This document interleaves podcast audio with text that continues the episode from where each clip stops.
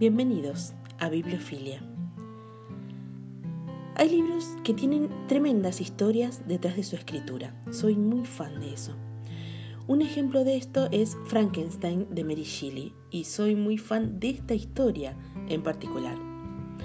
Bueno, una de las noches más famosas de la literatura transcurre en Villa Diodati, la casa de Lord Byron, a orillas del lago Leman, en Ginebra. Están presentes su médico personal, John Polidori, Percy y Mary Shelley, eh, y la hermanastra de Mary y amante de Byron, Claire Claymont. Y Byron mismo, por supuesto. Los nombres implicados en esta historia, ¿no? O sea, llovía mucho y estaban aburridos. Pronto se dieron cuenta que lo que tendrían que haber sido unas divertidas vacaciones iba a convertirse en un tedioso confinamiento. Sí, cualquier similitud con nuestra realidad es pura coincidencia. Y acá, ante lo inmanejable del clima, viene el plot twist de la historia.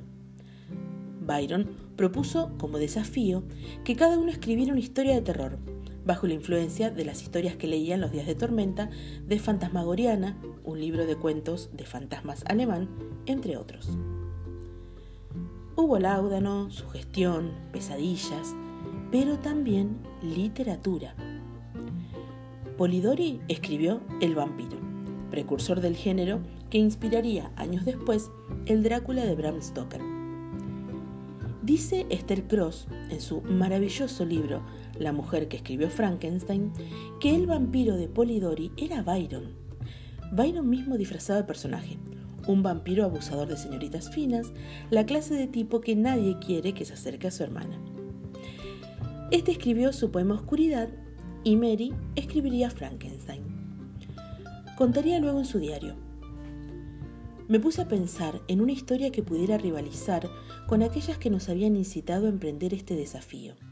Una historia que tocara los miedos ocultos de nuestra naturaleza y despertara un horror espeluznante que hiciera que el lector temiera apartar su vista de la página un instante para mirar alrededor, que le congelara la sangre y que acelerara los latidos de su corazón. Y en medio de las conversaciones que presenciaba entre Byron y Percy Shelley acerca de varias doctrinas filosóficas sobre la naturaleza del principio de la vida, la posibilidad de descubrirlo o transmitirlo, experimentos que daban vida a lo inanimado, una noche lo soñó. Lo vio y se le heló la sangre tenía que, según ella, limitarse a describir al espectro que la acechaba en la almohada. Cuando regresaron a Gran Bretaña, Mary transformó ese relato en una novela que publicó en forma anónima en 1818, con el título de Frankenstein o El moderno Prometeo. Una novela sobre temas universales como el abandono, la muerte, la responsabilidad, la necesidad insatisfecha de afecto, el dolor que provoca el rechazo, entre otros. Creando ese inquietante monstruo que razona y asusta más por ello todavía. Y todo esto con 18 años. Su vida en sí es para otra historia. Creció y vivió rodeada de muerte, desde la de su madre a pocos días de su nacimiento, dos de sus hijos, su hermana que se suicidó al igual que Polidori, el propio Shelley que murió ahogado en el mar por un naufragio y también la prematura muerte de Byron. Ella escribió en su diario el 15 de mayo de 1824. Esta fue la última nota que cubrió con su sombra mis tristes pensamientos de anoche. Byron se ha convertido en una de las personas de las tumbas, en uno del innumerable cónclave al que pertenecen las personas que más quise. A los 26 años me encuentro en la situación de una anciana.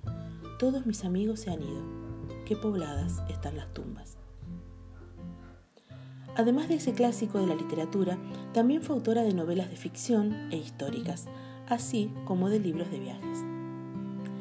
Gracias por compartir esta historia conmigo. Pronto compartiremos otras.